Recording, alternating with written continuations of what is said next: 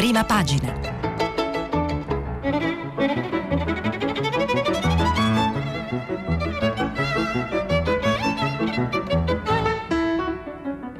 Questa settimana i giornali sono letti e commentati da Enrico Fontana, giornalista del mensile La Nuova Ecologia. Per intervenire telefonate al numero verde 800 050 333. Sms e WhatsApp anche vocali al numero 335 56 34 296. 7, 17 minuti e 40 secondi. Buongiorno alle ascoltatrici e agli ascoltatori di prima pagina da Enrico Fontana. Prima di leggervi i temi più importanti che troviamo appunto sulle prime pagine dei giornali, un'ultima ora che si collega a una delle notizie che ha approfondito Luigi Spinola durante Radio Tremondo. Trump pronto a firmare gli aiuti agli americani. Se mi viene inviato per la firma un provvedimento per dare aiuti alla nostra grande gente, sono pronti a firmarlo. Stai ascoltando Nancy? È il tweet di Donald Trump che si è rivolto così alla speaker della Camera Nancy Pelosi dicendosi appunto pronto a firmare questo provvedimento che sbloccherebbe 1200 miliardi di dollari. L'elemento di novità qual è? E quello più importante è che questa apertura arriva dopo che lo stesso Trump aveva sospeso le trattative per questi nuovi aiuti eh, fino a dopo i risultati delle elezioni. Ma veniamo appunto alle prime pagine dei giornali, sono due i temi a cui vengono dedicati i titoli principali. Il primo è l'Italia di fronte alla seconda ondata della pandemia causata dal coronavirus dalle decisioni del governo alle condizioni in cui la affronta il nostro servizio sanitario nazionale. La seconda è invece legata all'analisi, ai commenti della svolta che è stata decisa sui cosiddetti sec- decreti sicurezza, commenti ovviamente eh, variegati tra di loro, ma li affronteremo con calma insieme. Allora cominciamo dalla stampa. Il titolo principale è il risultato di un'inchiesta di questo quotidiano, tamponi e posti letto è emergenza. Sierologici, rapidi, molecolari, cause sugli esami, al palo le gare per 7.500 postazioni nelle terapie intensive.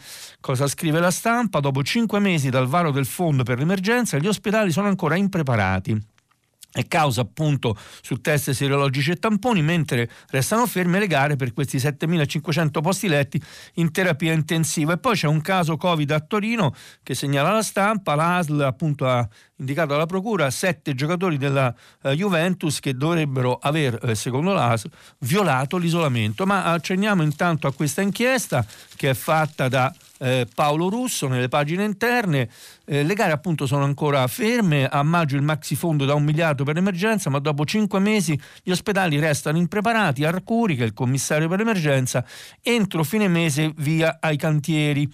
A metà maggio il governo ci ha messo i soldi con il decreto rilancio e neanche pochi, un miliardo e cento milioni, per trasformare quei letti di terapia intensiva messi su alla meglio durante i mesi più duri dell'emergenza in postazioni che rispettino standard di sicurezza e di strumentazione tecnologica necessaria ad assistere i pazienti più gravi, scrive Paolo Russo. Siamo ad ottobre e di cantieri non se ne è aperto nemmeno uno in tutta Italia. E questo mentre la pressione sui nostri ospedali lentamente ma sale. Regioni e commissario Arcuri si sono rimpallati le responsabilità a lungo prima di raggiungere un accordo che consentirà ora di procedere con gare d'appalto a procedura semplificata, che significa tagliare e di molti tempi.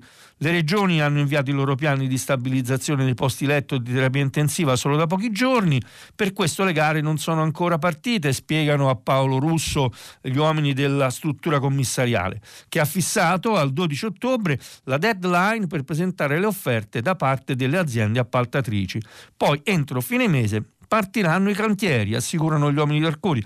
Non stiamo parlando di pochi numeri, in parecchi casi potranno chiedere però tempo per arrivare a realizzare i nuovi 3.443 letti di terapia intensiva e 4.213 di subintensiva al 50% riadattabili in posti per malati gravi, dà sempre conto la stampa, poi delle vicende legate ai provvedimenti del governo, ma io qui approfitto per darvi lettura di alcuni stralci del commento dell'editoriale di Marcello Sorgi in prima pagina, impreparati alla seconda ondata. Il pomeriggio di passione a Montecitorio, nella Camera in cui dovrebbe essere più forte, per due volte è mancato il numero legale, eh, della maggioranza decimata dalle assenze per Covid o quarantena e dai troppi deputati fuori missioni, non solo ieri ha fatto brindare le opposizioni, ma anche rivelato in che modo a ranghi sparsi, scrive Sorgi, l'alleanza giallorossa si avvia a fronteggiare la seconda ondata del virus. proprio quando dovrebbe serrare le fila su 3-4 punti chiari per fronteggiare la nuova fase dell'emergenza, la coalizione mostra tutte le sue debolezze, determinate in massima parte dall'implosione dei 5 Stelle, ma a cui il PD non riesce a rimediare. A dire la verità, una certa confusione la rivela anche il governo. I provvedimenti che Conte si accinge a varare, scrive ancora Soggi, sono di difficile interpretazione aggiunge alcuni commenti specifici l'editorialista della stampa. Se si vuole imporre l'obbligo dell'uso della mascherina all'aperto, come qualche regione ha già fatto, che senso ha limitarla agli estranei ed escluderlo per i familiari? Ancora l'avvio dell'anno scolastico è andato come andato, adesso sta per arrivare il concorsone per nuovi docenti che incrocerà la mancanza di supplenti e di termometri per misurare la temperatura agli studenti prima dell'ingresso in classe tal che a Napoli un bidello estroso ha cercato di farlo con il vecchio metodo delle nostre nonne dalla mano sulla fronte e con chissà quali risultati. Il calcio ancora va o torna verso il blocco dopo l'assenza for- forzata del Napoli sul campo della Juventus e chi se ne frega, ha detto più o meno il ministro della Salute Speranza, commentando che non è certo in cima alla priorità del governo e fingendo di ignorare che quella del pallone è un'industria che muove centinaia di milioni e dà lavoro a decine di migliaia di persone. Conclude questo editoriale Marcello Sorgi, l'Italia era entrata nell'emergenza a febbraio come secondo paese a rischio del mondo, con tre mesi di lavoro sodo e un impegno indefesso del governo era riuscita a scendere al diciannovesimo, togliendo a gran parte della popolazione l'ansia iniziale di trovarsi indifesa davanti al Covid. Sarebbe davvero un peccato che un lavoro così ben fatto fosse sprecato tutto insieme di fronte alla seconda ondata, annunciata, prevista e del tutto affrontabile, sol che Conti, i suoi ministri e la maggioranza, che dovrebbe sorreggerli in Parlamento, ritrovino la giusta concentrazione.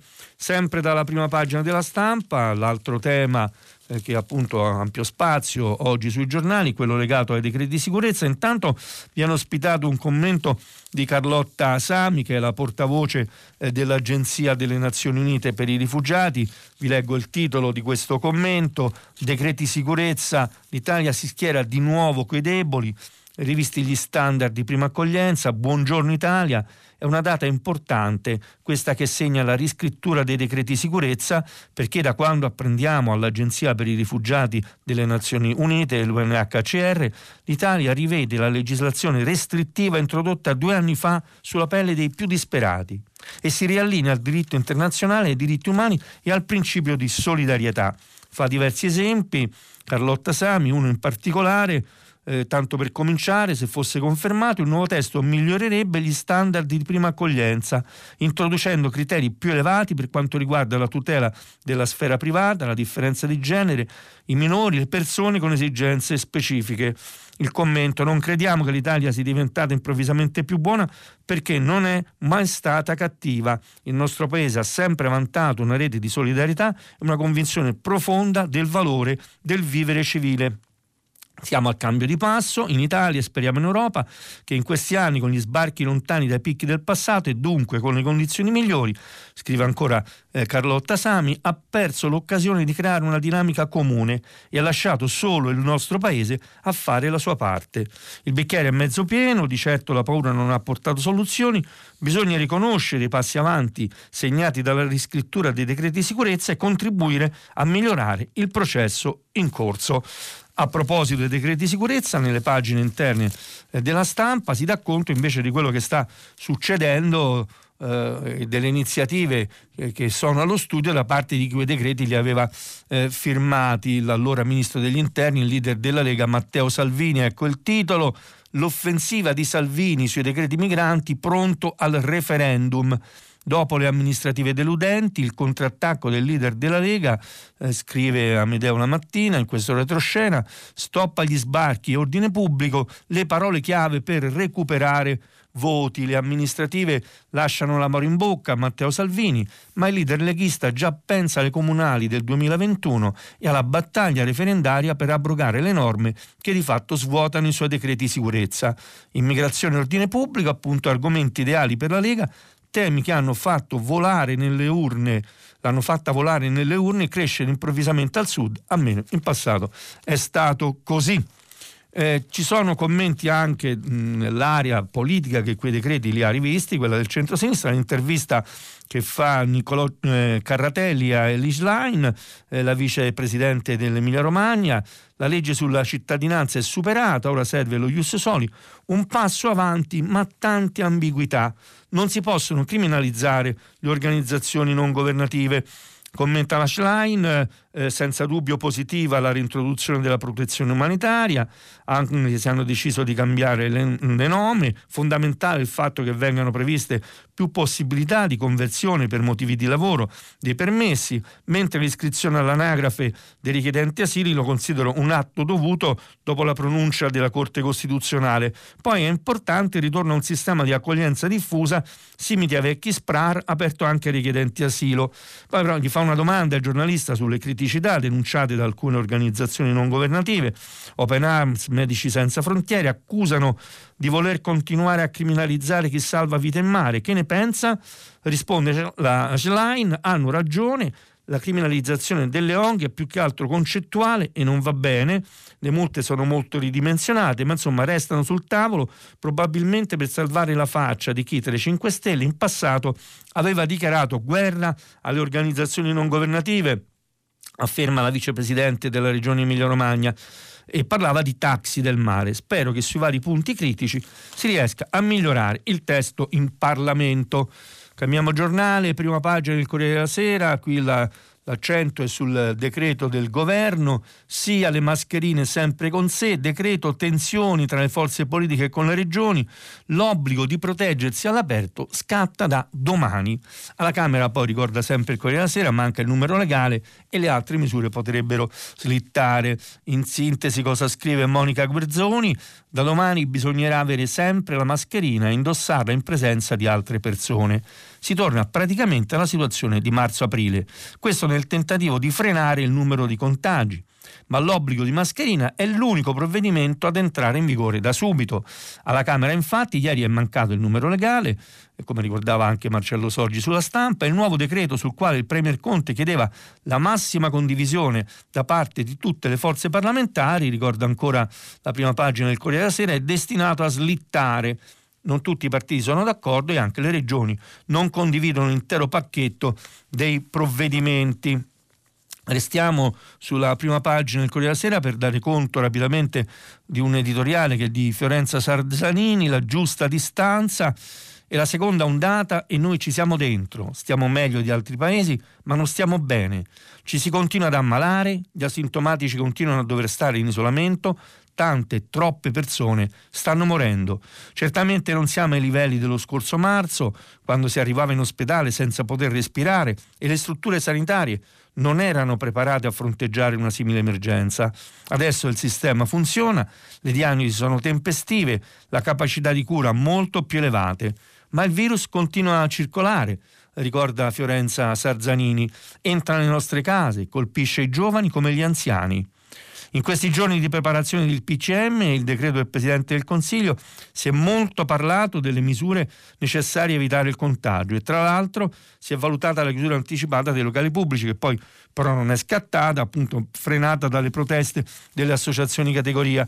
E allora che cosa fare? Beh, da otto mesi la nostra vita è cambiata ricorda sempre eh, Fiorenza Sarzanini dal Corriere della Sera, dobbiamo stare attenti a ogni movimento, vivere con il volto spesso coperto, mantenere la distanza anche dalle persone più care, come i genitori figli. Non possiamo abbracciare e baciare gli amici e i parenti. Da otto mesi la vita di molti di noi è stata segnata dalla malattia di familiari e amici, dalla morte di una persona cara. C'è chi non è riuscito ad assistere i ricoverati, chi non ha potuto salutarli prima della fine, addirittura chi non ha potuto celebrare il funerale. Ecco, perché adesso che siamo in questa nuova difficile fase non possiamo sbagliare. È già accaduto quest'estate, quando la scelta scellerata di alcuni governatori di riaprire discoteca ha fatto impennare la curva epidemiologica.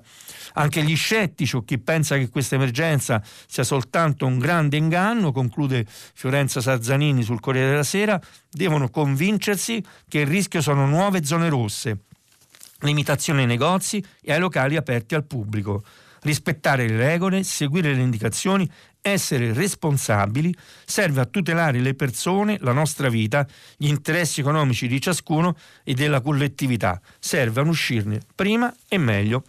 Restando sulla prima pagina del Corriere della Sera, accenniamo uh, rapidamente alla notizia eh, che è stata già commentata anche mh, prima, appunto la sfida di Trump, sarò il duello TV, ma va giù nei sondaggi, eh, come ricorda appunto il Corriere della Sera, e poi i vertici militari che sono in isolamento, vedrete che sarà davvero una battaglia fino all'ultimo, quella delle elezioni americane, ma era prevedibile.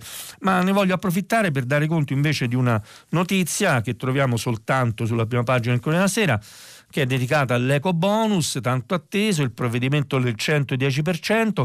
La novità riguarda proprio i condomini, eco bonus basta un condomino su tre per ottenere l'eco bonus, ricorda il Corriere della Sera, sarà sufficiente il sì di un terzo dei millesimi di proprietà di un edificio e si potrà accedere a un finanziamento, esercitare l'opzione dello sconto in fattura o della cessione del credito. L'articolo è di Andrea Ducci, che cosa ci dice? Il decreto agosto ottiene il via libera dal Senato, questo è accaduto ieri con 148 voti favorevoli, 117 contrari, nessuno astenuto. Il testo passa ora all'esame della Camera per essere convertito in legge entro il 13 ottobre. Il provvedimento, con misure per complessive 25 miliardi miliardi di euro, è stato modificato più volte, tanto che l'esecutivo ha chiesto la fiducia su un maxi emendamento che ha interamente sostituito il provvedimento. Tra le principali novità, appunto, le modifiche del super bonus al 110% per gli interventi di efficientamento energetico sugli edifici, in particolare l'abbassamento dei quorum assembleari necessari per richiedere un finanziamento o per esercitare lo sconto in fattura e la cessione del credito. Ricorda ancora Andrea Ducci, per procedere sarà sufficiente il voto favorevole di un terzo di millesimi della proprietà dell'edificio anziché dei due terzi per restare vicini all'Italia reale di tutti i giorni, accenniamo un, nelle pagine interne ad un ampio articolo di Paola Conti sul FAI, il Fondo appunto eh, Ambiente Italiano, il FAI è l'Italia tutta da ammirare eh, mille siti storici culturali aperti al pubblico in 400 città, le giornate d'autunno, ricordo di Giulia Maria Crespi, la presidente recentemente scomparsa, le giornate FAI di autunno del 2020 sono dedicate alla fondatrice Giulia Maria Crespi, di recente scomparsa, e gravitano su un tema caro a lei, la salute. Fino a ieri la salute pareva soltanto mia, tua degli altri, ma abbiamo imparato ormai a caro prezzo che ci salviamo insieme oppure eh, periamo. Il presidente del fondo, l'archeologo Andrea Carandini, Carandini, ricorda Paolo Conti sul Corriere della Sera, offre una chiave di lettura inevitabilmente legata all'emergenza Covid per comprendere le giornate fai d'autunno. Ricordiamoci di salvare l'Italia. Questo è il titolo. Per la prima volta l'offerta culturale di luoghi aperti al pubblico e tesserati sarà suddivisa in due fine settimana, sabato 17 e domenica 18 eh, ottobre, e poi di nuovo sabato 24 e domenica 25 saranno ben mille le aperture di siti storici, culturali, ambientali, industriali in 400 città italiane. Anche castelli, chiese, borghi, collezioni d'arte, parchi, non strettamente obbligatoria, ricorda Paolo Conti, ma necessaria, eh, caldeggiata la prenotazione che è possibile appunto fare sul sito giornatefai.it per assicurare il rispetto delle regole igieniche e di distanziamento. È un'iniziativa attraverso la quale il fondo spera soprattutto di vedere rilanciate le donazioni. Gli ingressi sono gratuiti ma libero contributo economico apprezzato eh, perché ci sono state ovviamente conseguenze gravi anche da questo punto di vista per le attività di tutela di questo straordinario patrimonio del nostro paese dalla Corriere della Sera a Repubblica. Qui c'è un'inchiesta che torna a toccare temi legati all'immigrazione, ma con un approccio particolare. Cosa scrive Repubblica in apertura? Meno profughi, più lavoratori, la nuova Italia dei migranti. Finora 24.000 arrivi come nel 2018, dopo il picco di agosto calano anche gli sbarchi dalla Tunisia, aumenta il numero di chi cerca occupazione. Eh, eh, non c'è alcuna emergenza immigrazione, scrive Repubblica in prima pagina, gli arrivi sulle coste italiane nel 2020 sono di, superiori, di poco superiori a 24.000 sui livelli del 2018, lontanissimi dagli anni difficili 2014-2017, quando si toccò il picco di 181.436 sbarcati arrivano meno profughi e più persone in cerca di lavoro. Eh, e questa, questa, inchiesta dà conto appunto dei numeri e in particolare del fatto di quello che è accaduto eh, nei mm, cosiddetti viaggi della speranza o della disperazione dalla Tunisia, ricorda nelle pagine interne Repubblica l'articolo di Fabio eh, Tonacci, il caso della Tunisia 4.287 arrivi a luglio, poi dimezzati dopo gli accordi tra i rispettivi governi anche su Repubblica ovviamente un commento questa volta affidato a Luigi Manconi della eh, riscrittura eh, dei decreti sicurezza, se l'umanità torna al primo posto, scrive Manconi, si può dire che con il decreto appena approvato i migranti e i profughi tornino ad essere quelle persone in carne e ossa che sempre sono state, l'esito ultimo di un mondo attraversato da iniquità e sperequazioni. I provvedimenti del precedente governo avevano collocato in una dimensione criminale le vittime di questa tragedia economica, ambientale e politica, scrive Manconi. Dunque il nuovo decreto costituisce un significativo atto di rinnovamento che interviene sui nodi cruciali dell'intero sistema. Un provvedimento di cui Manconi auspica anche il superamento di limiti e punti critici, resta però la complessiva validità del provvedimento normativo. Da oggi, conclude Manconi, è possibile realizzare una politica dell'immigrazione più razionale da collegare al negoziato assai impervio con l'Unione Europea per un programma di effettiva e obbligatoria ricollocazione di chi sbarca dall'Italia. Per farlo sarebbe bene superare le arretratezze e le pesanti cautele che ancora gravano sul testo del nuovo decreto. Uno slancio maggiore, scrive ancora Manconi sulla Repubblica, e un atto di fiducia negli italiani e negli stranieri non sarebbero segni di imprudenza, bensì di oculata saggezza. Un accenno, poi ci torneremo più avanti anche con altri articoli alle vicende che riguardano il Movimento 5 Stelle intervista eh, di Repubblica e al presidente eh, della Camera, Roberto Fico. Fico, chi è in minoranza, non abbandoni il Movimento 5 Stelle. Si è spesso parlato di scissione, ma finora semplicemente alcune persone sono andate via. Così il presidente della Camera, Roberto Fico, nell'intervista Repubblica, quando ero in minoranza non ho mai abbandonato la nave, ho sempre lavorato perché le cose potessero migliorare. Spero che oggi da parte di chi critica alcuni processi ci sia lo stesso atteggiamento. Apriamo una finestra sul futuro, in realtà parliamo del premio Nobel che è stato assegnato eh, per la fisica ieri a Roger Penrose, eh, Rainer Genzel e Andrea Goetz sui buchi neri, l'articolo è di, sulle ricerche fatte intorno ai buchi neri, il titolo è Quegli ex ragazzi terribili che parlano dell'universo cosa scrive Andrea Balbi? E questo premio Nobel non è solo una conferma del momento d'oro che vive l'esplorazione dell'universo, è anche una dimostrazione del fascino esercitato dai buchi neri, probabilmente gli oggetti più strani e misteriosi del cosmo, un fascino che non avvertono solo gli scienziati. Non a caso qualche anno fa il film Interstellar eh, li ha messi al centro della storia mostrandoceli da vicino. Sulla carta un buco nero sembrerebbe la cosa meno fotogenica che c'è, una sfera completamente buia, una regione di spazio da cui nulla, neppure la luce, può tornare indietro. Eppure il film di Nolan riusciva a illustrare con efficacia gli effetti che esso produce su ciò che lo circonda. Il tempo, per chi si avvicina a un buco nero, scorre più lento, fino a quasi fermarsi, e la materia che lo avvolge si muove a velocità incredibili, riscaldandosi fino a produrre radiazioni che possono essere captate da distanze incalcolabili. Attorno attorno ai buchi neri più grandi persino le stelle turbinano rapide come scintille. Ciò che è davvero fantascientifico, scrive Andrea Balbi, è la capacità, essere capaci di scorgere e tracciare il moto delle stelle attorno al buco nero, al centro della nostra galassia, come hanno fatto i gruppi guidati da Genzel e Goetz, rivelando ciò che non si potrebbe vedere. La meraviglia della scienza è tutta lì, non solo nel proporci l'incredibile, ma nel provarci che è possibile.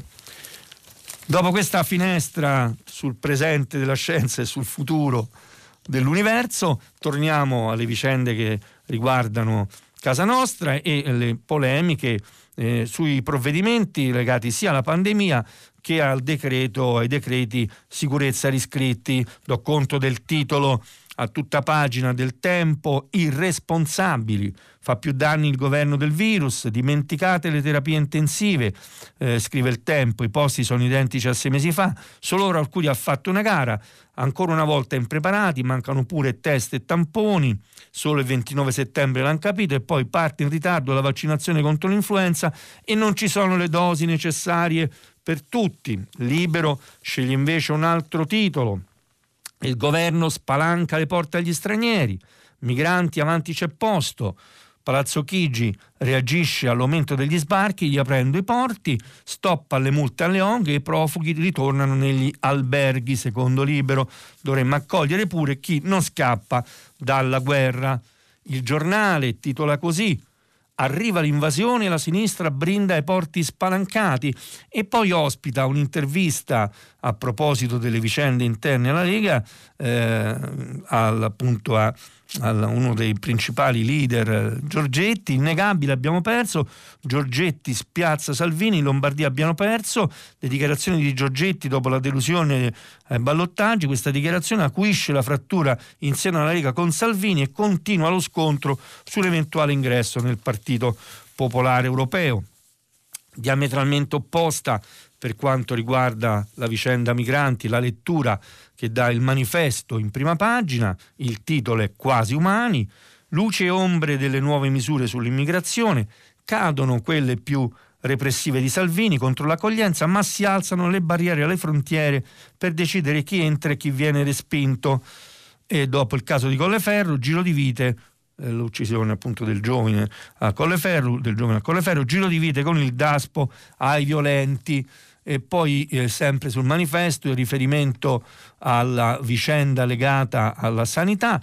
Il virus ferma la Camera, oggi dovrebbe arrivare il decreto, l'abbiamo già commentato, ma ne approfitto per leggervi alcuni stralci del commento di Andrea Capocci. L'epidemia si sconfigge sul territorio, rischio seconda ondata. Cosa scrive Capocci sulla prima pagina del manifesto? L'attesa per i decreti governativi ruota intorno ormai al quesito nuovo lockdown o no. L'opinione pubblica si divide, da un lato si chiede attenzione per la traballante situazione epidemiologica, dall'altro si teme l'effetto depressivo di nuove chiusure. Chiusure, scrive Capocci, che, sarebbero, che peserebbero sull'economia traballante e su noi stessi. Anche i media ed esperti tornano a dividersi tra pessimisti e speranzosi. E, ma mh, pare dimenticata addirittura la lezione del disastro lombardo di marzo-aprile, come ha dimostrato un numero rilevante di inchieste e analisi, quel disastro non era affatto inevitabile. A crearne le premesse sono stati lo smantellamento della medicina del territorio, i tagli dei posti letto, la sudditanza della politica all'impresa, l'assenza di disposizioni, di dispositivi di protezione previsti per legge e allora continua Capocci, eh, perché non si è esteso all'intero territorio nazionale il modello Veneto messo a punto da Andrea Crisanti che mesi fa aveva proposto al governo un piano per triplicare il numero dei tamponi? Quanti concorsi per posti non precari sono stati banditi?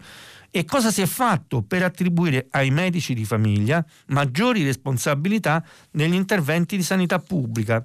Il governo nazionale e quelli regionali hanno aumentato il loro consenso grazie all'emergenza della scorsa primavera, conclude Capocci dal manifesto, se il contagio dovesse ripartire ai ritmi di marzo, gli alibi del virus imprevedibile o dell'Europa egoista stavolta non basteranno. Tra naufraghi alla deriva nella seconda ondata potrebbero esserci, potrebbe esserci proprio qui asserfato sulla prima.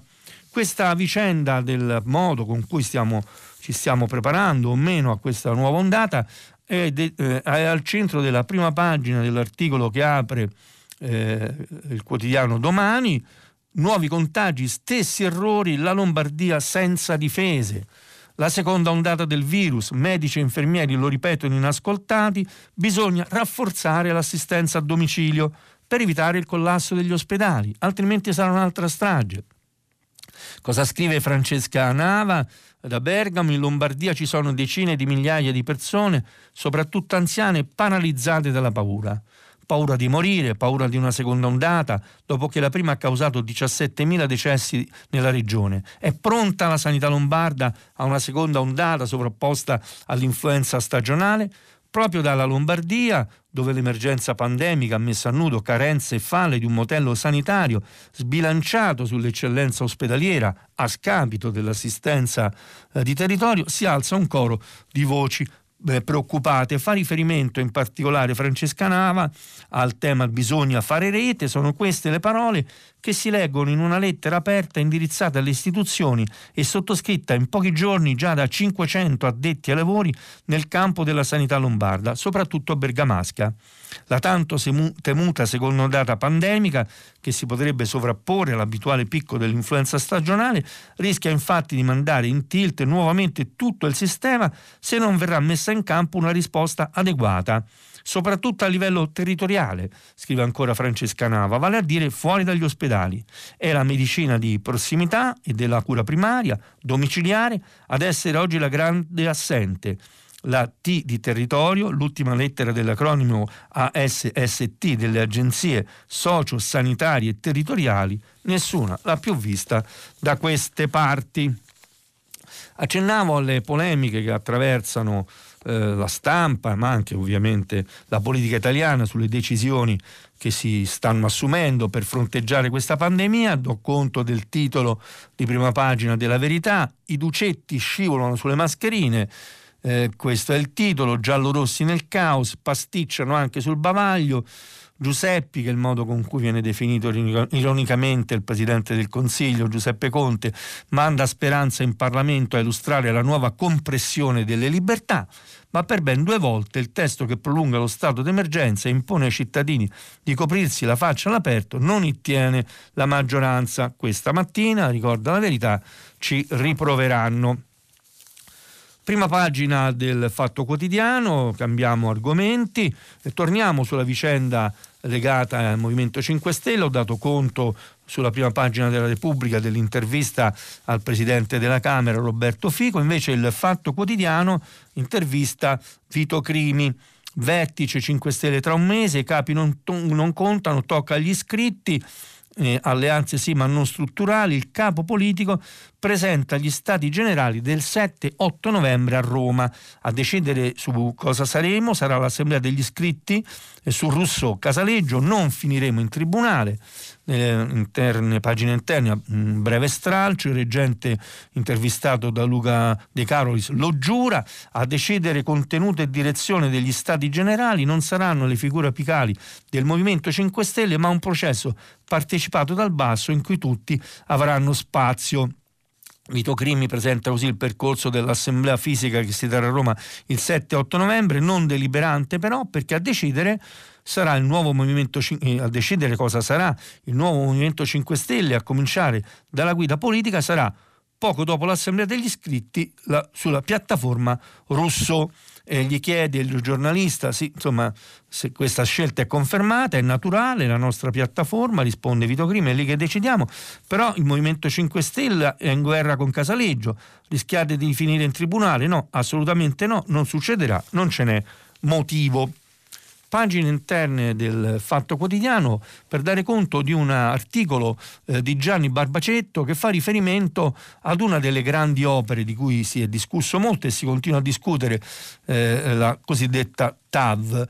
Lo studio richiesto dalla Corte dei Conti, ricordo a Barbacetto, cosa c'è scritto? Dati gonfiati, zero benefici, il dossier che stronca la TAV eh, una sonora bocciatura, il TAV Torino-Lione è un progetto che non sta in piedi dal punto di vista economico perché è basato su previsioni di traffico del tutto irrealistico, dal punto di vista ambientale su valutazioni del tutto fantasiose.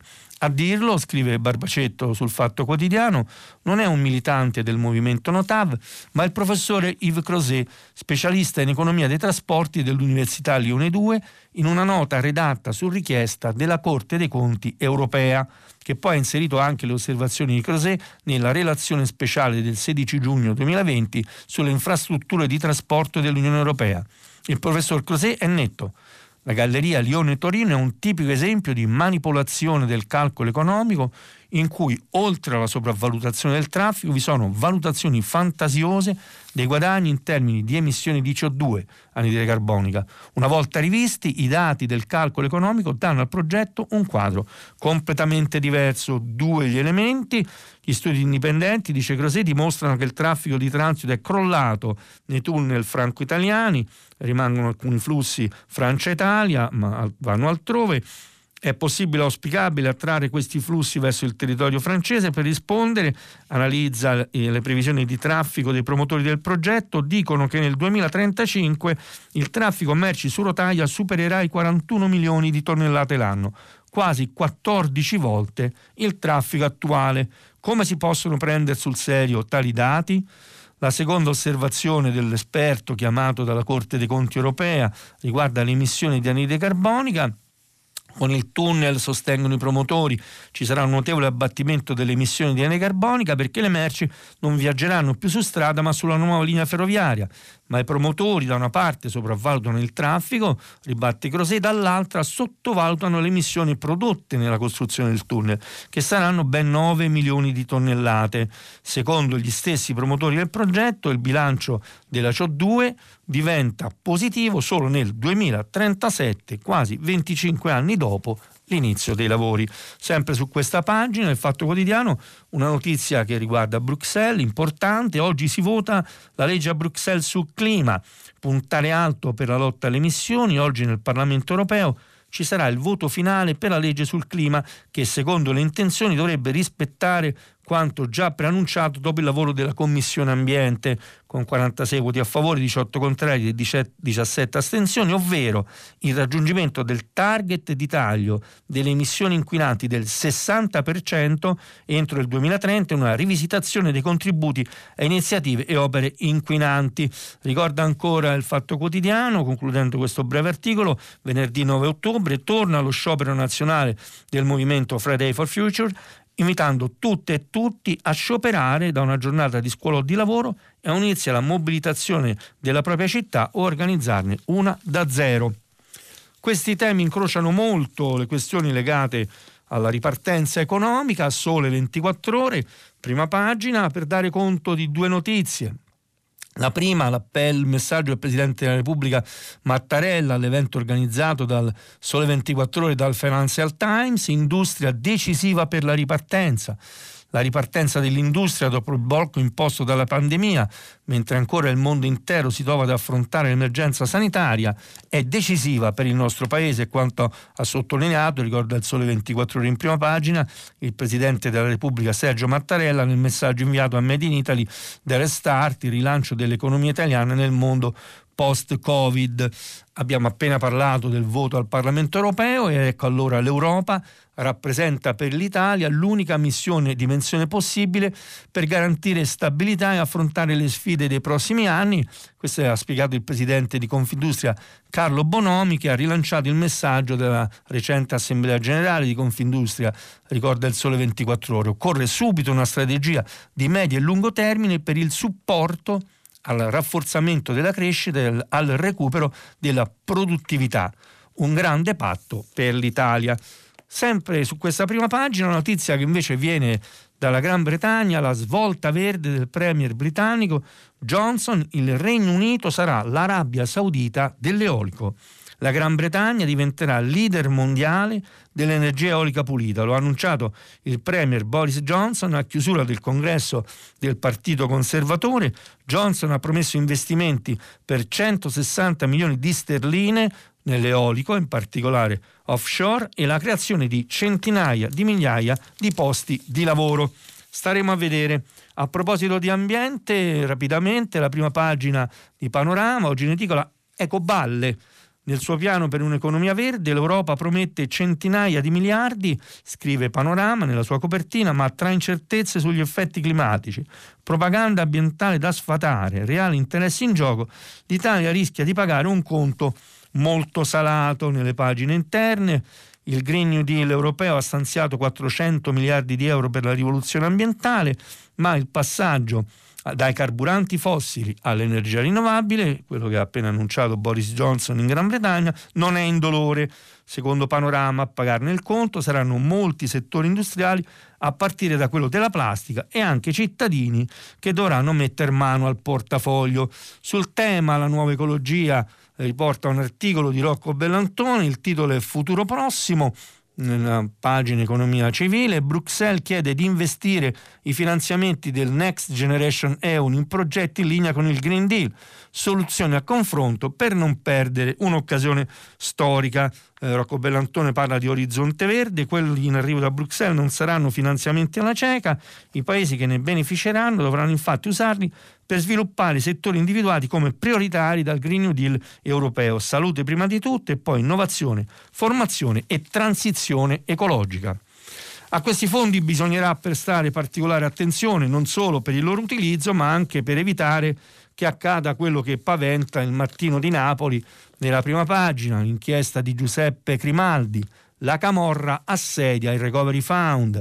Le mani della Camorra sul grande affare dei fondi europei, scrive Crimaldi, sono almeno 58 i fascicoli al vaglio degli investigatori e 500 gli imprenditori sotto la lente di ingrandimento degli inquirenti, in particolare la Guardia di Finanza, che indagano sui rischi legati alle infiltrazioni mafiose su beneficiari dei finanziamenti europei a vagliare incroci di interessi commerciali, imprenditoriali, flussi di finanziamento decisi dall'UE, eh, la prefettura di Napoli. Siamo ancora nella fase iniziale, scrive ancora Giuseppe Grimaldi, ma ben presto potrebbero essere emesse numerose interdittive antimafia. Nel mirino della prefettura, ricorda sempre la prima pagina del mattino, passaggi di proprietà sospetti in 58 aziende, 500 imprenditori e soci. E poi l'effetto che ha avuto sull'economia il lockdown, da marzo a settembre hanno chiuso 5.471 attività commerciali, ci sono state oltre 3.500 cessioni e 101 fallimenti. Questa notizia che, notizia che preoccupa, però si sposa diciamo, in prima pagina con una buona notizia, e cioè il via libera che è arrivato dall'Unione Europea agli sgravi per il Sud, contributi meno 30% per i prossimi tre mesi. Andiamo verso la conclusione di questa lettura delle prime pagine di oggi con il messaggero. Diamo conto di uno sviluppo di un'inchiesta che abbiamo eh, commentato rapidamente già ieri, la truffa dei tamponi. Tra i finti negativi spunta chi è il virus. Le indagini di Civitavecchia sugli esami falsi scopre la prima vittima, è giallo sugli stick usati, questa truffa eh, di Civitavecchia, negativo al finto tampone, scopre di avere un virus. Sono gli sviluppi di un'inchiesta, un uomo che si spacciava per medico, lavora in una struttura per anziani, forse ha fatto test anche lì e gli inquirenti temono che lo stesso stick possa essere stato usato per più persone. E infine, nelle pagine interne del messaggero, una finestra sulle elezioni amministrative del prossimo anno. Che cosa scrive il messaggero? Eh, l'articolo di Mario Aiello, Roma Zingaretti si arrende, primarie per il dopo Raggi. Il centrodestra in alto mare, chiuse le regionali, sarebbe dovuta partire la campagna capitolina, invece tutti fermi e quindi si andrà per le primarie con una data già ipotizzata possibile che è quella del prossimo 6 dicembre. Bene, si conclude così la lettura delle prime pagine di oggi. Vi ricordo che dopo una breve pausa pubblicitaria saremo ancora insieme per il consueto filo diretto. Bene, prima di ascoltare le vostre telefonate e ragionare insieme sulle notizie che abbiamo letto oggi, vi ricordo che stiamo pubblicando i messaggi che arrivano sempre numerosi sul sito di Radio 3. Pronto? Buongiorno. Buongiorno dottore, sono Giovanni da Venezia. L'ascolto. Lei, lei questa mattina ha aperto prima pagina con la lettura del quotidiano La Stampa sui ritardi incredibili che a distanza di cinque mesi non si è aperto nessun cantiere ancora per la questione del rafforzamento della struttura ospedaliera. Qualche giorno fa il ministro dell'Ambiente, dopo la devastazione di, di aree importanti della Liguria e del, del, Piemonte, eh, dovute al maltempo, ha dichiarato che ci sono 7 miliardi disponibili per l'ambiente che però non si riesce a spendere. Ora mi chiedo, ma questa situazione perdura da anni, è la pubblica amministrazione, sono le leggi fatte male, Cosa succede che non riusciamo insomma, ad avere la disponibilità poi di eseguire in concreto e con tempi ragionevoli opere che sono strettamente necessarie alla salvaguardia dell'ambiente, alla difesa e alla tutela della salute, in questo caso dei cittadini e via discorrendo. Si può sapere una volta per tutte cosa bisogna fare in concreto e farlo sul serio, anziché ogni volta blaterare qua, là, su e giù. Perché non è il problema, come diceva ieri sera il professor Cacciari, solo delle mascherine che bisogna assolutamente adottare è un problema certamente la mascherina, ma il problema è come spendiamo i soldi e come li spendiamo bene, tenuto conto che se arriveranno questi soldi europei non saremo costretti poi magari ad avere una situazione eh, di restituzione perché non abbiamo le capacità di spesa e non riusciamo a fare il dovere che dovremmo fare. Ecco, lei mi sa dare una risposta in questa direzione, cosa bisogna fare in concreto? La ringrazio per la fiducia oltre che per la domanda, la materia è abbastanza complessa, però cercherò di risponderle in estrema sintesi. Nel frattempo, a proposito delle questioni legate ai disastri causati eh, dall'ondata di maltempo che si è abbattuta sull'Italia, Liguria e Piemonte hanno chiesto lo stato di calamità e anche oggi c'è allerta gialla in 13 regioni, questa è un'ultima ora. Beh, è un mix di cose che non funzionano direi, è però il problema strutturale che abbiamo, è quello della mancata eh, del mancato utilizzo e pieno utilizzo delle risorse che esistono comunitarie e nazionali per i progetti che dovrebbero essere prioritari nel nostro paese. C'è stato un problema di iperproduzione normativa si diceva una volta i lacci e i lacciuoli, si è sempre parlato di semplificazioni, ma poi alla fine queste semplificazioni non sono mai arrivate, eh, come atteso. Ora c'è stato l'ennesimo decreto semplificazioni con la speranza che questo scatto lo produca. C'è un problema di rinnovamento nella pubblica amministrazione, di competenze, di formazione, un mix. Però è vero, ha, ha, ragione il nostro ascoltatore, è il tema cruciale. Adesso abbiamo letto la notizia della stampa, sembra che appunto da ottobre partano i cantieri, però fa impressione anche a me registrare che ci sono voluti cinque mesi, cinque mesi per far partire eh, queste, peraltro neppure gare d'appalto, no?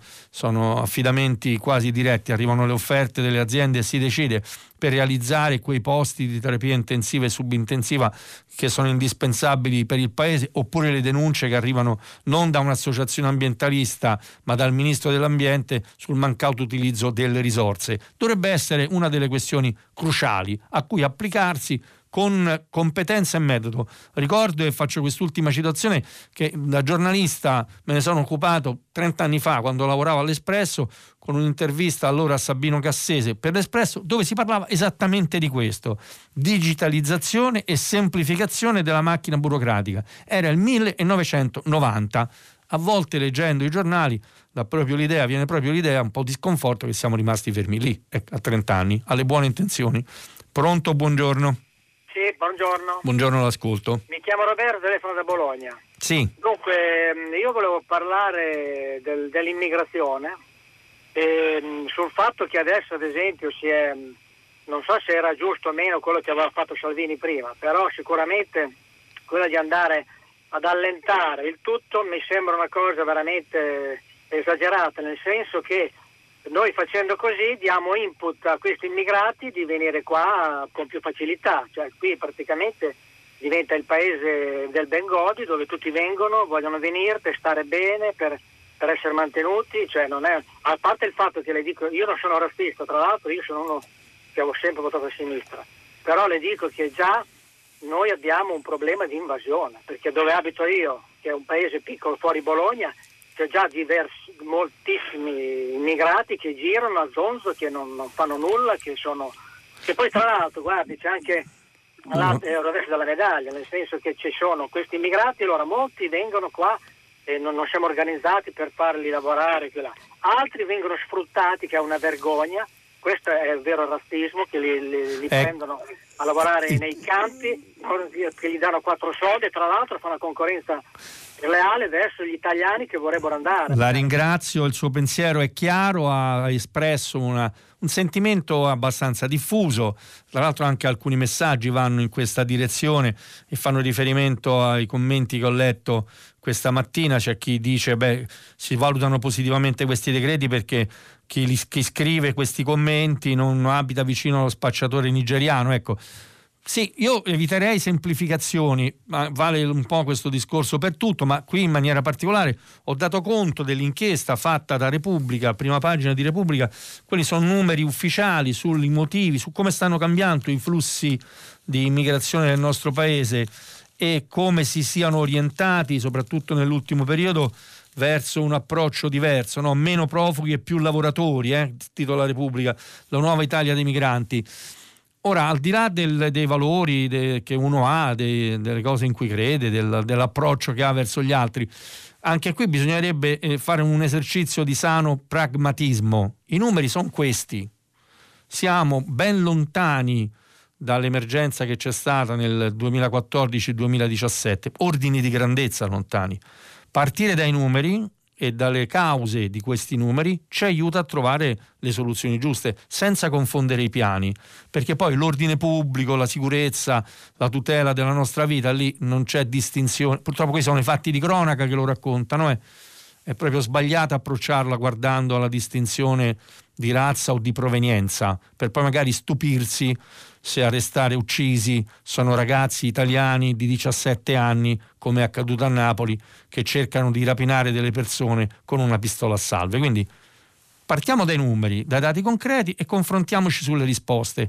Eh, come avete ascoltato, ho dato conto delle diverse opinioni, c'è evidentemente un provvedimento, questa riscrittura, che insomma un, un punto di equilibrio forse lo ha trovato, se riceve critiche da una parte e dall'altra. Eh, quindi c'è chi voleva chi non voleva che venissero toccati i decreti di sicurezza, i cosiddetti decreti Salvini, e chi dice che invece è stata una riforma timida. Forse il, i commenti più ragionevoli sono quelli che ci indicano qualche passo in avanti in una direzione che va incontro alla realtà, non ai desideri, alla realtà. Perché poi i problemi si risolvono se della realtà si ha innanzitutto consapevolezza, senza pregiudizi. Questo è quello che penso in generale soprattutto su temi così delicati e difficili. Pronto, buongiorno. Buongiorno, mi chiamo Jacopo, chiamo da Sorano. Eh, il mio intervento è per richiamare all'attenzione la, la, necessità di una democrazia partecipativa che non sia soltanto del Movimento 5 Stelle, ma che sia mh, eh, spinta e fatta dal governo tramite un, una piattaforma che sia open source, eh, di proprietà di tutti e che non sia di proprietà di un singolo privato. Eh, io ho lavorato per cinque anni allo sviluppo di una di queste piattaforme che si chiama iResis, è stata offerta due mesi prima delle elezioni alle quali il Movimento 5 Stelle ha vinto ed è stata rifiutata dai Casaleggio.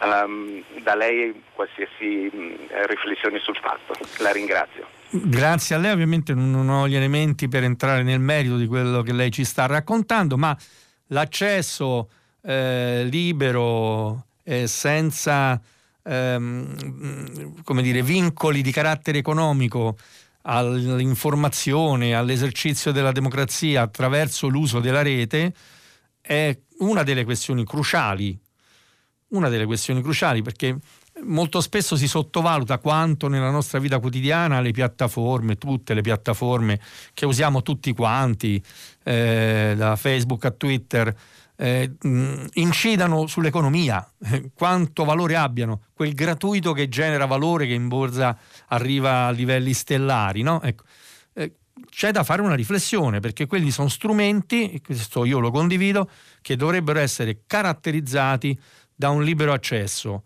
perché sono strumenti di comunicazione che sono diventati fondamentali nella nostra vita sociale e politica ed è eh, credo importante svincolarli dagli interessi economici. Perché quando la partecipazione e la democrazia sono così fortemente condizionati da interessi economici, c'è qualcosa che non funziona. Poi si possono fare affari, fare business su tante cose, i prodotti che vogliamo comprare, i nostri stili di vita, eh, le scelte che facciamo eh, dal punto di vista eh, dei consumi e quant'altro. Ma eh, mischiare interessi economici, partecipazione e democrazia non è mai una cosa buona. Stanno arrivando molti messaggi che riguardano di nuovo i temi trattati legati al coronavirus. Le, ne leggo eh, uno che eh, arriva da uh, Mary Lise, mi auguro che il ministro Boccia non si lasci intimorire dall'arroganza di presidenti di provincia, di regione che permettono un lassismo inaudito in locali pubblici all'aperto, pur avendo un indice RT molto alto, ma che pur di non infastidire i turisti sono disposti a tutto, ma chi salvaguarderà la salute dei cittadini se chi governa pensa solamente al turismo?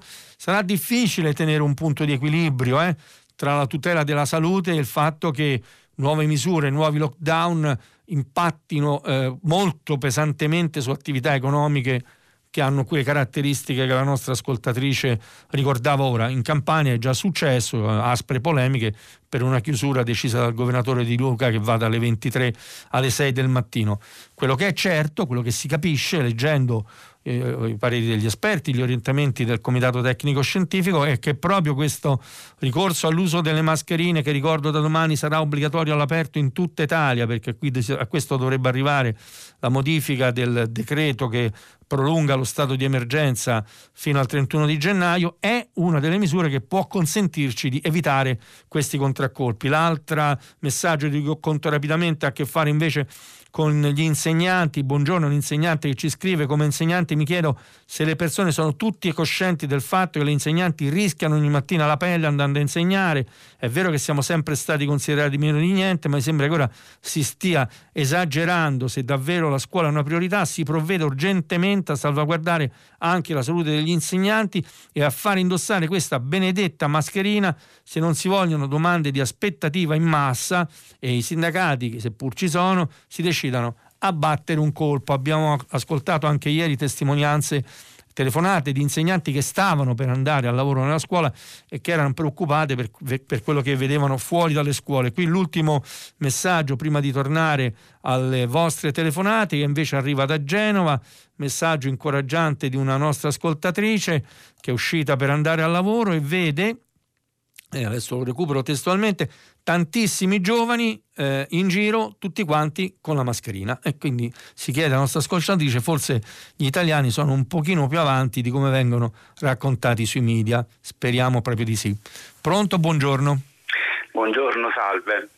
Senta, mi chiamo Luigi e chiamo da Sedino, provincia di Campobasso. Innanzitutto volevo dire che sono d'accordo con l'insegnante che ha mandato il messaggio eh, la situazione non è affatto tranquilla, io sono insegnante, ma voglio intervenire sul tema dell'immigrazione perché secondo me molto di questa questione riguarda anche il linguaggio attraverso cui questo, questo tema, questo fenomeno estremamente complesso viene raccontato, narrato, percepito e quindi poi vissuto dalle persone e di conseguenza genera anche azioni politiche.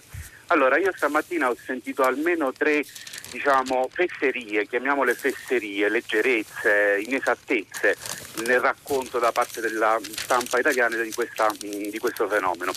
Prima inesattezza, quella più banale, è il tema dell'invasione. Basta, non se ne può più, non c'è mai stata un'invasione, nemmeno nel 2014 quando abbiamo avuto 150.000, 200.000 persone. Siamo un paese di 60 milioni di abitanti, in un continente di 500 milioni di abitanti. Andatevi a vedere i numeri del Libano, per fare un solo esempio, lì si può parlare di invasione, ok? Quando sono milioni di profughi che arrivano in paesi molto più piccoli del nostro. Quindi prima questione, dobbiamo smetterla di parlare di invasione, basta, non se ne può più. Seconda, eh, seconda, questione, la questione dell'accoglienza. Allora si continua a dire da settimane che lo SPRAR era stato interrotto e adesso si ricomincerà. Non è vero.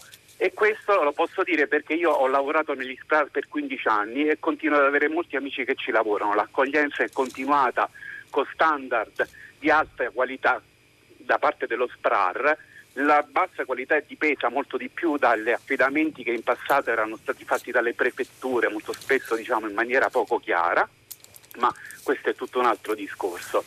Terza questione, il titolo di Repubblica, meno profughi e più lavoratori.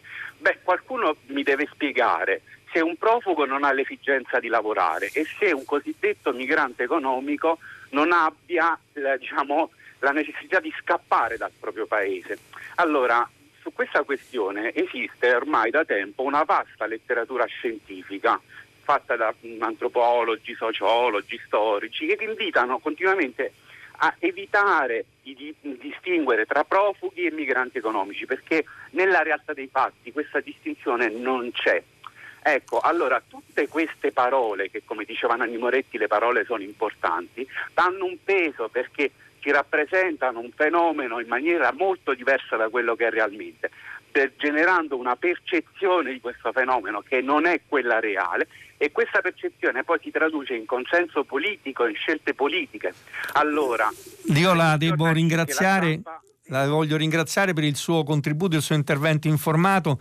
Mi devono scusare gli ascoltatori se ogni tanto lascio tutti esprimere quanto più possibile intervengo perché mi sembra che siano state dette le cose sostanziali anche per dare spazio ad altre telefonate che arrivano. E, eh, l'ascoltatore ha toccato tutta una serie di argomenti con la competenza che ha per l'esperienza che ha vissuto decisivi.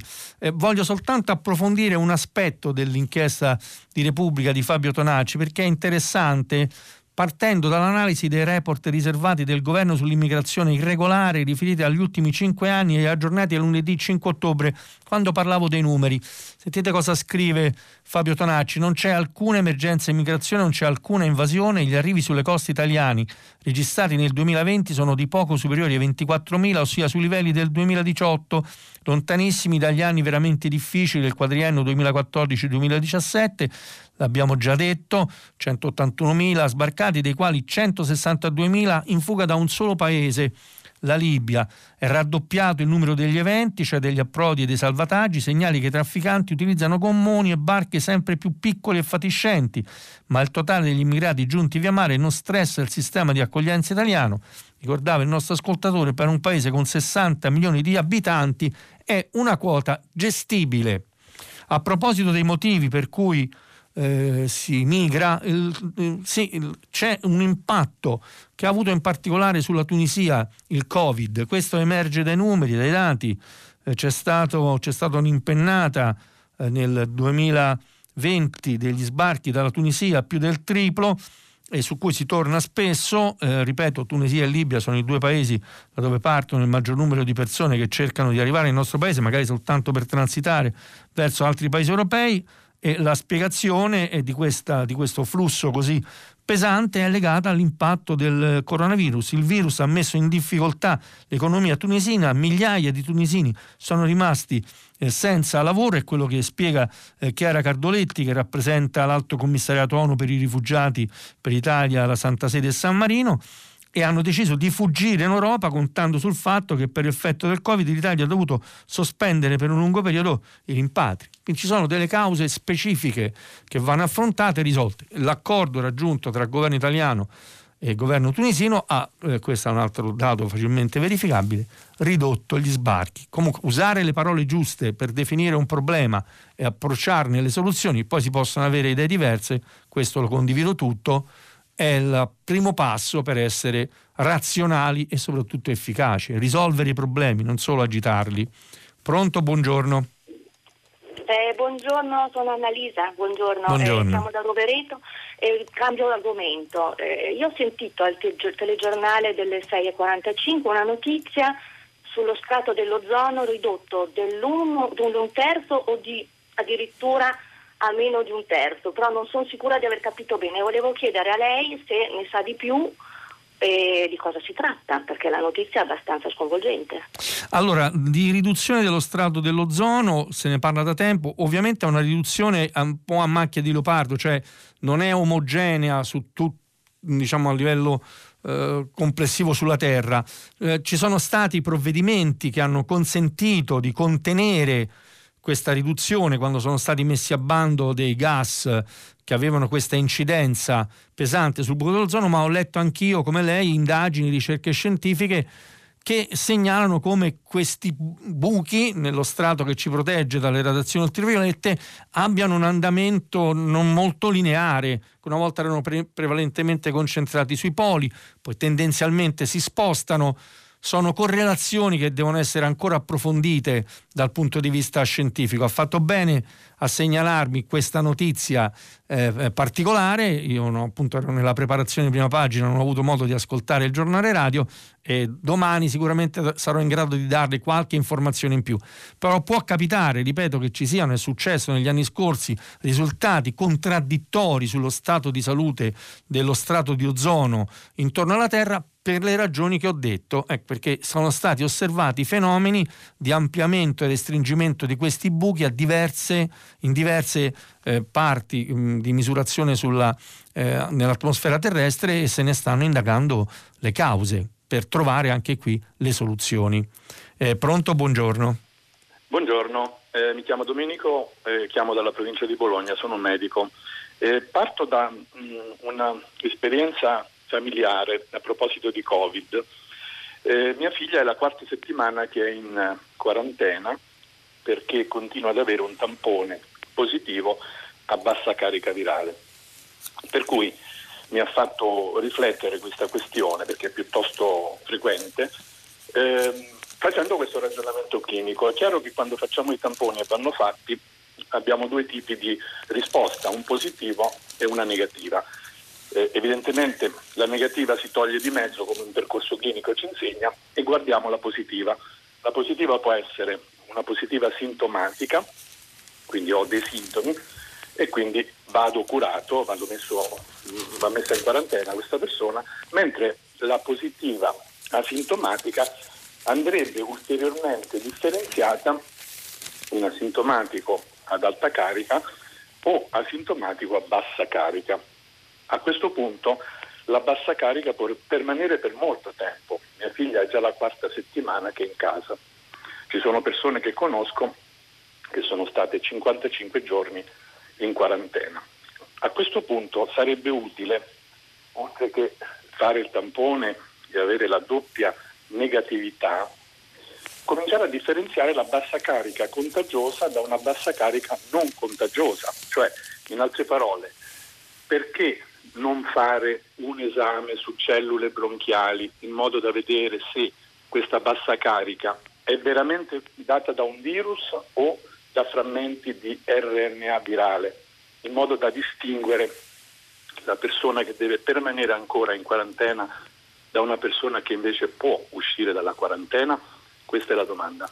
Io ovviamente mi affido a lei per le competenze che ha e la ringrazio innanzitutto per questa testimonianza e questo racconto che ci aiuta a comprendere quanta ancora ci sia da scoprire anche dal punto di vista scientifico, oltre che nella ricerca del vaccino, dei farmaci che possono aiutare le persone ad uscire dal contagio, a guarire dal contagio, quanto ci sia ancora da scoprire sulle caratteristiche che ha questo virus.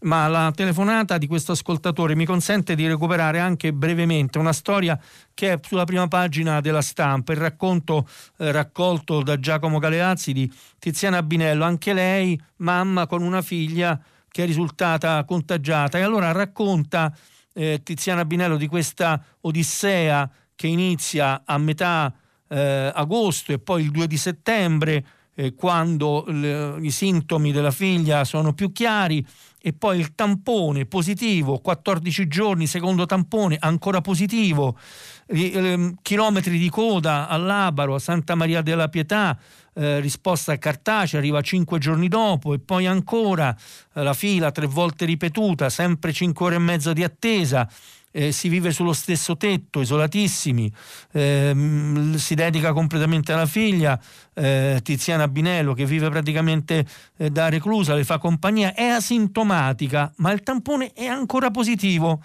E, e quindi io pulisco, disinfetto, cucino, passo vassoio e poi di nuovo doveva fare il controllo, eh, elaboro, poi una coda incredibile a San Giovanni, Santa Maria della Pietà, il papà farà la notte in fila in macchina per consentire di fare il tampone. È il diario di due mesi. Non esistono corsie accelerate per positivi, anziani, bambini e persone che devono sottoporsi a un intervento chirurgico, tutti ugualmente in fila, mischiati ai caselli autostradali dove gli addetti che fanno i tamponi sono in pochi ed eroici avamposti. Perché? Eh, bisogna scendere nel dettaglio, nel vissuto delle persone, come avete ascoltato ora, per capire quanto è importante che si adottino tutte le precauzioni necessarie per evitare questo contagio, perché poi si finisce in queste condizioni. Chi ha la sfortuna di avere appunto un contatto che porta ad avere positività al test di un tampone. E poi comunque questo segnala anche la necessità di eh, correggere, aggiustare il tiro, investire in quella sanità territoriale, se ne è parlato più volte, eh, che è la vera trincea nella quale questa battaglia può essere vinta. Pronto, buongiorno. Pronto, buongiorno, sono Nello, chiamo da Bari, eh, sono uno studente di 22 anni. Io vorrei portare l'attenzione degli ascoltatori di prima pagina sul conflitto in Nagorno-Karabakh. Eh, è un conflitto un po' dimenticato che però va avanti da oltre 30 anni. Il Nagorno-Karabakh è un'enclave armena che si trova in Azerbaijan e da più di una settimana sono ripresi i bombardamenti eh, sul Nagorno-Karabakh da parte azera. E, mh, mm, si vive nella capitale della Repubblica di, del Nagorno-Karabakh, si vive eh, nei, nei, bunker, ci sono eh, decine di, di, morti tra i civili perché l'Azerbaijan sta bombardando anche obiettivi civili e il tutto avviene in una indifferenza eh, se non totale almeno parziale eh, del, dell'Occidente, se pensiamo che ad esempio il nostro ministro degli esteri a, a guerra praticamente già iniziata ha eh, chiesto di evitare un'escalation che però era, era, già tramutata in guerra. Quindi io vorrei con il suo aiuto anche riportare l'attenzione su questo conflitto eh, inaccettabile che sta causando morti adesso tra i civili. Grazie, l'ascolto per radio.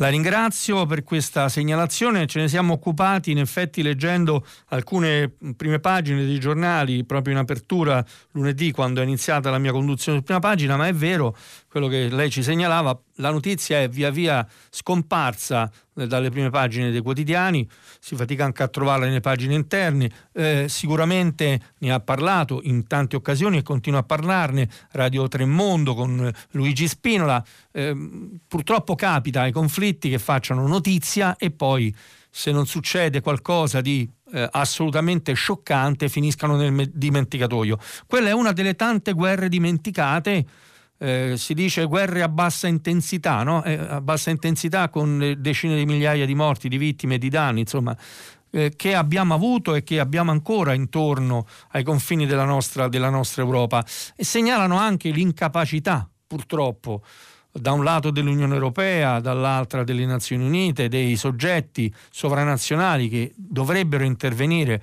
per porre fine a questi conflitti, di risolvere, di risolverli questi conflitti.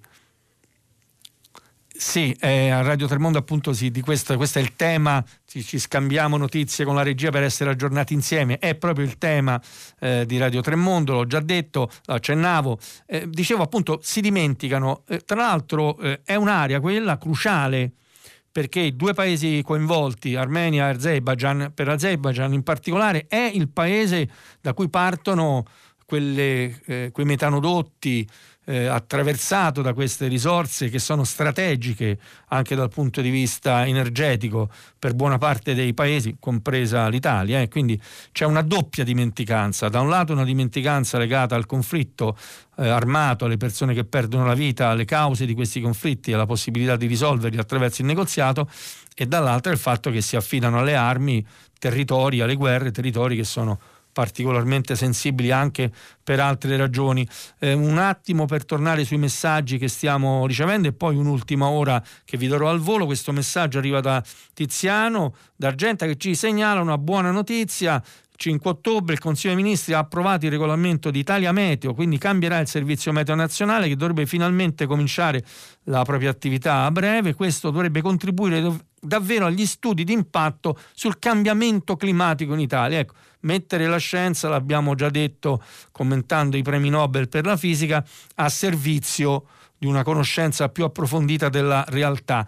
Accennava all'ultima ora e Biden che dice se Trump ha virus stop dibattito, penso che se Trump ha ancora il Covid non dovrebbe partecipare al dibattito di persona, ha detto il candidato democratico alla Casa Bianca Joe Biden incontrando i giornalisti durante una tappa della sua campagna elettorale, non so quale sia il suo stato ora e non vedo l'ora di poter discutere con lui, ma spero solo che tutti i protocolli vengano rispettati. Penso che se ha ancora il Covid non dovremo discutere. Questo diciamo è, il, è, l'ultima ora che vi volevo leggere per dare idea del, di quello che sta succedendo negli Stati Uniti con la vicenda legata alla positività di Donald Trump al eh, Covid, appunto. Pronto, buongiorno. Sì, buongiorno, Michele da Roma. Sì, la, Dunque, salve. Eh, decreti di sicurezza, modifiche, premesso che sicuramente vanno uh, modificati da un punto di vista umanitario e soprattutto vanno razionalizzati, perché erano per molti aspetti irrazionali, mm, mi è sorto un dubbio legato anche alla, alla, all'atteggiamento ondivago del, dei vari governi Conte rispetto a questo, questo, questi problemi. Mm, cioè, eh, fino a poco tempo fa sembrava che eh, la materia della modifica dei, dei, decreti da parte dell'Italia, dei, dei, decreti di sicurezza da parte dell'Italia, cosiddetti decreti di sicurezza, eh, fosse legata anche all'avanzamento della modifica degli accordi di Dublino. E poi improvvisamente, mm, senza colpo ferire, diciamo, la cosa si è modificata e l'Italia ha deciso di, comunque di procedere. Ora, parafrasando Andreotti, forse si fa peccato a pensare che eh, questo cambiamento, questa, questa, questa, sì, eh, cambiamento di 180 gradi possa essere collegato alla pioggia di miliardi che dovrebbe arrivare nel nostro paese attraverso il recovery fund?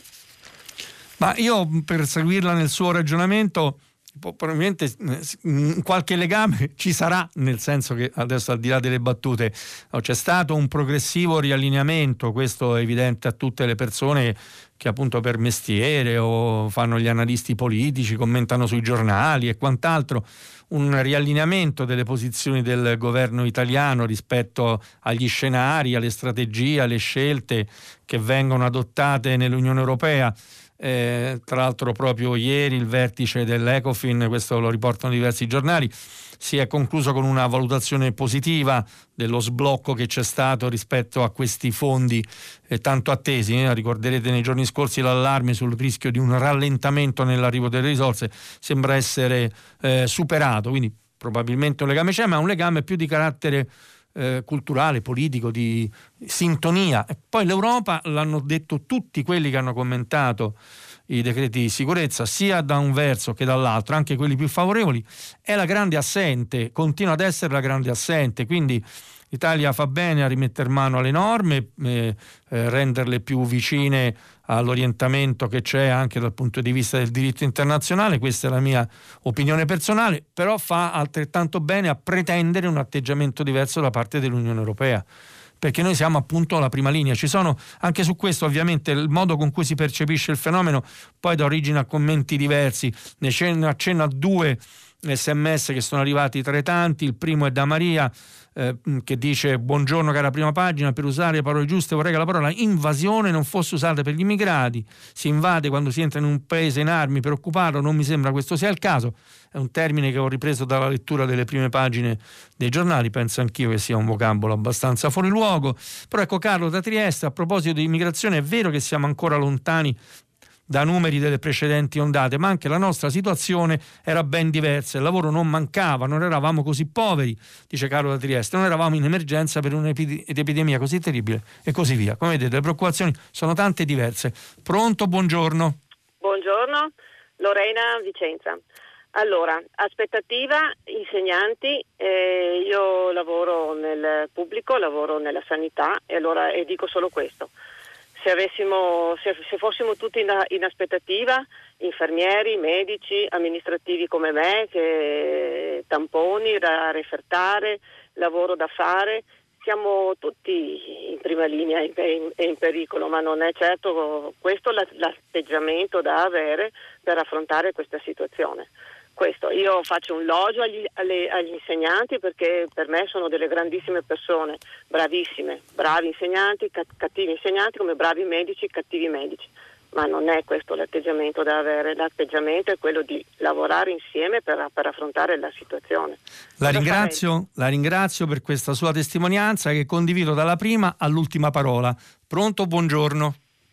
Eh, buongiorno, sono Alessandro da Napoli. L'ascolto. Sì, eh, dunque io sono un uh, docente universitario della Federico II eh, di geologia e volevo parlare, volevo porre questo problema che è un problema nazionale. Eh, il tema del dissesto idrogeologico, del, delle conseguenze del global change è ovviamente il tema fondamentale del quale tutte le mattine sentiamo discutere, ma c'è un'emergenza in questo momento ulteriore e cioè il fatto che in questo momento stanno per scomparire progressivamente gli studenti di geologia nelle università italiane. C'è un, un forte calo delle iscrizioni eh, e noi riteniamo come docenti di geologia che questa sia la conseguenza del fatto ancora più grave che nella scuola italiana le scienze della Terra sono praticamente scomparse. Ormai nei licei c'è solo biologia, chimica e fisica, eh, gli insegnanti sono biologi, prevalentemente biologi e noi abbiamo degli studenti che si eh, maturano eh, senza nessuna conoscenza non del cambiamento climatico, ma di come funziona l'atmosfera, di come funziona il tempo atmosferico.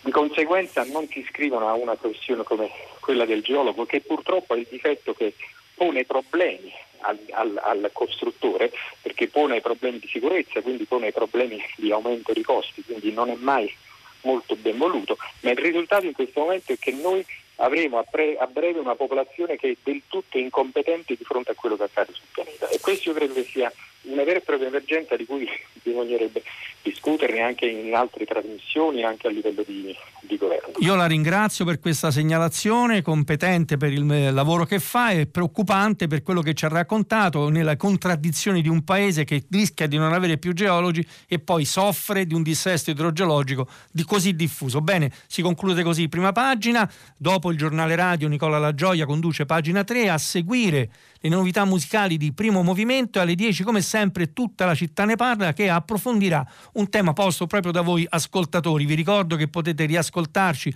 sul sito di Radio 3, a me non resta che augurarvi buona giornata e darvi appuntamento alle 7.15 domani mattina sempre su Radio 3.